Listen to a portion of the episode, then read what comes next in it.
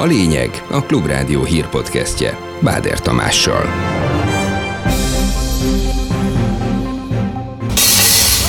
Kordonbontással hangolt március 15-ére a Momentum és hatházi Ákos a Karmelita Kolostornál. Rendszernek a működtetőjét és irányítóját zárja el. A döntések ott születnek a Karmelitában, és nem a parlamentben. És mi azt szeretnénk, hogy a parlamentben szülessenek a fontos döntések. Csak tippelnek az elemzők is, mikor lesz vége a forint mostani futásának. Kellett volna belépni az euróvezetbe, most akkor sok gondunk lenne, de ez nem. Újabb horror baleset is történhetett volna reggel a fővárosban. Szerencsére senki nem sérült meg komolyabban. Az autós a járdára felhajtott, elsodort öt embert. Kevéssé kedvez majd a szabadtérű ünnepi programoknak az időjárás. Szerdán napközben 10-15 fokkal is hűvösebb lehet, mint kedden délután. Viharos erejű széllökések is előfordulhatnak majd. A magasabban fekvő helyeken megjelenhetnek hópelyhek is.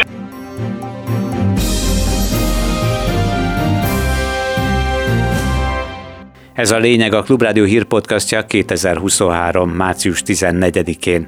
Mondom a részleteket. Szorgalmasak, mint dolgoznak azért. Kordonbontás 2007. februárjában a Kossuth téren Orbán Viktor irányításával.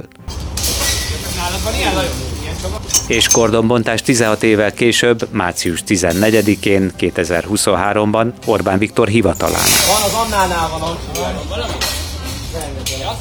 csak úgy, mint bő másfél évtizede a Fidesz és a KDNP képviselői a parlamentnél, ezúttal a Momentum frakció és hat házi Ákost lepték meg a rendfenntartó erőket a Karmelita Kolostornál. A hivatalosan építési területre hivatkozva felhúzott, de praktikusan a kormánytagok bújtatását célzó fémkerítéseket egy csavarkulcsal mindkét oldalon szétszették, és egymásra fektetve a közelben elhelyezték, hogy ezekkel ne akadályozzák például az újságírók munkáját a miniszterelnökségre érkező kormánytagok elérésében. Az akcióval párhuzamosan egy 7 pontos kiáltványt is elhelyeztek, ebben egyebek mellett követelik a sajtószabadság visszaállítását, a propaganda megszüntetését, a kormánytól független intézmények helyreállítását. 2007-ben Orbán Viktor is helyesen tette, hogy lebontotta a Kossuth tér körüli kordont, nyilatkozta a Klubrádiónak Fekete Győr András, a Momentum korábbi elnöke, képviselője, aki akkoriban példaképként tekintett a Gyurcsány kormány ellenében merészet húzó Fideszes vezetőre. Az is egy olyan kormány volt, amivel szemben fel kellett lépni, amivel szemben jogos volt a kordon elbontása, az ugye a Kossuth teret, tehát a nemzet főterét zárta el a magyaroktól, ez pedig a rendszernek a működtetőjét és irányítóját zárja el. A döntések ott születnek a Karmelitában, és nem a parlamentben. És mi azt szeretnénk, hogy a parlamentben szülessenek a fontos döntések, miután leváltottuk ezt a rendszert, és egy új korszakot nyitottunk. Szimbolikus lépés volt a mai kordonbontás, de ettől nem történik semmi. Ugyanakkor nem szabad abba hagyni ezeket az akciókat, mondja a hatházi Ákos. Kordon az egy szimbólum, a szabad és a tisztességes választások lehetőségét megszüntető és a demokráciát leépítő, szabad sajtót fokozatosan ellehetetlenítő hatalomnak a szimbóluma és a hazugságnak és a cinizmusnak a szimbóluma. Tudjuk azt, hogy a mai kordonbontás nem fogja a követelések teljesítésére kényszeríteni a kormányt, ahhoz arra van szükség, hogy ne csak sokan akarják a változást, hanem sokan érezzék azt, hogy ez a hatalom is rákényszeríthető a változásra és a párbeszédre. Talpra! Honnan tessék Sárosmában leszállni? Talpra, magyar!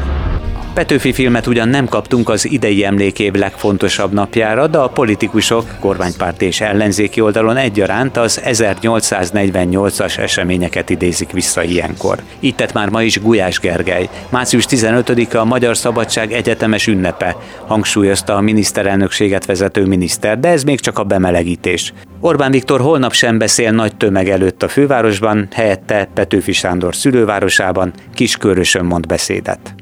Az ellenzéki oldalon is indulnak az ünnepi rendezvények. Március 14-én és 15-én civil sugárút néven egész nap várják az érdeklődőket a budapesti hősök terén és az Andrási úton.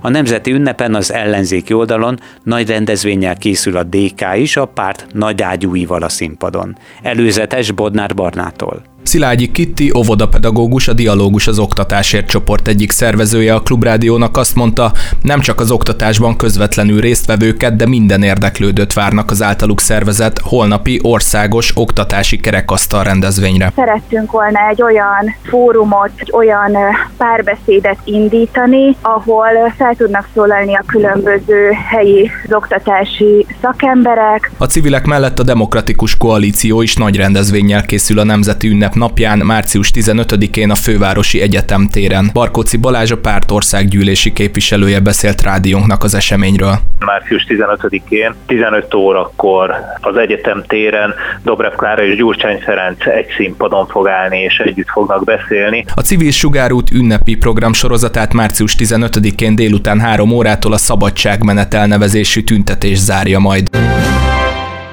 Bayer Zsolt cégének is jutott 40 millió forint a szerencsejáték ZRT legutóbbi támogatásaiból. 1500 fradi szurkoló veszélyt jelent Németországra. De, de ha ez így van... Novembertől februárig 192 millió forintot költöttek el ilyen célra az állami cégnél, és az egy támogatottnak kiosztott legtöbb pénz egyikét kapta az 1100 év Kft. számolt be a hvg.hu. A másik cég, amely 40 milliót kaphatott, az az Arena Media Consulting és Sport Marketing Kft. volt, amelynek tulajdonosa Rózsa István az ATV volt elnöke és tavaly december végéig igazgatósági tagja. Egyebek mellett a Low Wellness ügyel elhíresült Lovasport Nonprofit Kft-nek is megítéltek azért 30 milliót, míg a Szijjártó Péterhez is köthető Dunakeszi futszálnak most 8 millió forint jutott.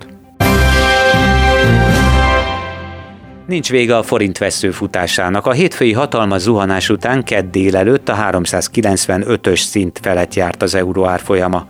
A Klubrádiónak nyilatkozó elemző szerint rövid távon elképzelhető még további gyengülés is, de ha az amerikai bankcsődöket nem követi nagyobb válság, akkor helyreállhat a korábbi egyensúly, mondja Birovácz Péter az ING-től. Van a legrosszabb esetőség, amikor megismétlődik a 2008-9-es pénzügyi válság. Egyelőre ettől én még nem tartok. Talán a forint megpróbálhat áttörni a 400-as szinten az euróval szemben, de azért ott már én azt gondolom, hogy nagyon sokan arra kezdenek majd eljátszani, hogy azért ez a sok inkább átmeneti lesz, és megint visszatérhet a forint erősödő trendje, és akkor ismételten visszatérhetünk a 370 380 közötti sávba. Sérülékeny deviza a forint, és a korábban a magas kamatszint segítségével kialakított egyensúly billent meg nagyon gyorsan, de nem kizárt az sem, hogy szintén hamar vissza is erősödhet majd a hazai fizetőeszköz, értékelte nagyon hasonlóképpen az elmúlt napok fejleményeit Bot Péter Ákos, a Magyar Nemzeti Bank korábbi elnöke. Ezeket a kis valutákat ránkatják a hírek. Volt egy furcsa egyensúly az elmúlt néhány hétben, egy-két hónapban a magasan tartott magyar jegybanki alapkamat és piaci kamatszint, és a forinttal szembeni kétségek között, és ez, ez az egyensúly ez egy darabig fönnállott, és hát tegnap megbomlott a hírek hatására, nem merek tippelni. Ha a rossz hírek elmúlnak, akkor vissza is állhat a korábbi egyensúly, de hát mutatja, hogy mennyire törékeny a magyar valuta, lám, lám, kellett volna belépni az euróvezetbe, most akkor sok gondunk lenne, de ez nem. Nem számít nagy felfordulásra a világgazdaságban Darvas Zsolt közgazdász, a Brüggel intézet kutatója. A jelenlegi helyzet nagyon nagy mértékben eltér a 2008-as helyzettől, főként azért, mert 2008-ban a pénzügyi rendszer nagyon instabil volt, viszont éppen a válság következtében nagyon nagy mértékben szigorítottak a bankok és egyéb pénzügyi intézmények szabályozásán. Ennek hatására mostanra sokkal erősebb helyzetben van a pénzügyi rendszer, mint akkor volt. Már a tőzsdék is fölfelé indultak, úgyhogy úgy gondolom, hogy nincsen esély, hogy egy olyan mértékű válság legyen, mint 2008-ban volt, sőt úgy gondolom, hogy semmilyen válság se fog kialakulni. Bankot alapít itthon a leggazdagabb magyar. Március 1 hatállyal bejegyezték az Interaktív Bankot. Ennek alapító tulajdonosa az a cég, amely a világ egyik leggazdagabb emberének számító Thomas Péterfié vette észre a portfólió. Péterfi Tamás 1965-ben 21 éves korában távozott az Egyesült Államokba. A Forbes listája szerint jelenleg 24 milliárd dolláros vagyonával a világ 80. leggazdagabb embere. Magyarország is támogatja azt a német-olasz tengelyen létrejött csoportot, amelynek tagjai ellenzik a belső égésű motorok 2035-től tervezett fokozatos kivonását az Európai Unió piacairól. Az érintett EU tagállamok, akik között ott van még Csehország, Lengyelország, Románia és Szlovákia is, saját javaslatot akarnak benyújtani, amely módosítana a jelenlegi terveket, derült ki a Reuters beszámolójából. A német közlekedési miniszter a napokban sürgette a brüsszeli célok módosítását, azt mondta, szeretnék, ha az EU külön kategóriában kezelni azokat a belső égésű motorral hajtott autókat, amelyek szintetikus, széndiokszid semleges üzemanyaggal működnek, így 2035 után is lehetne őket értékesíteni. Egyre valószínűbb, hogy egyelőre csak egy taggal bővülhet majd a NATO. A svéd miniszterelnök beszélt most arról, hogy jó eséllyel Finnország a korábbi tervekkel ellentétben még hazáját megelőzve csatlakozhat a katonai szövetséghez. A török és a svéd diplomácia között már zajlik az egyeztetés, mert Ankarának még mindig jelentős kifogásai vannak Svédországgal szemben, és több olyan intézkedés követel Stockholmtól, amelyekről egyelőre nem tudnak megegyezni a felek. Ulf Kristersson svéd kormányfő szerint a csatlakozásuk nem kérdés, mindössze az, hogy hogy ez mikor történik meg.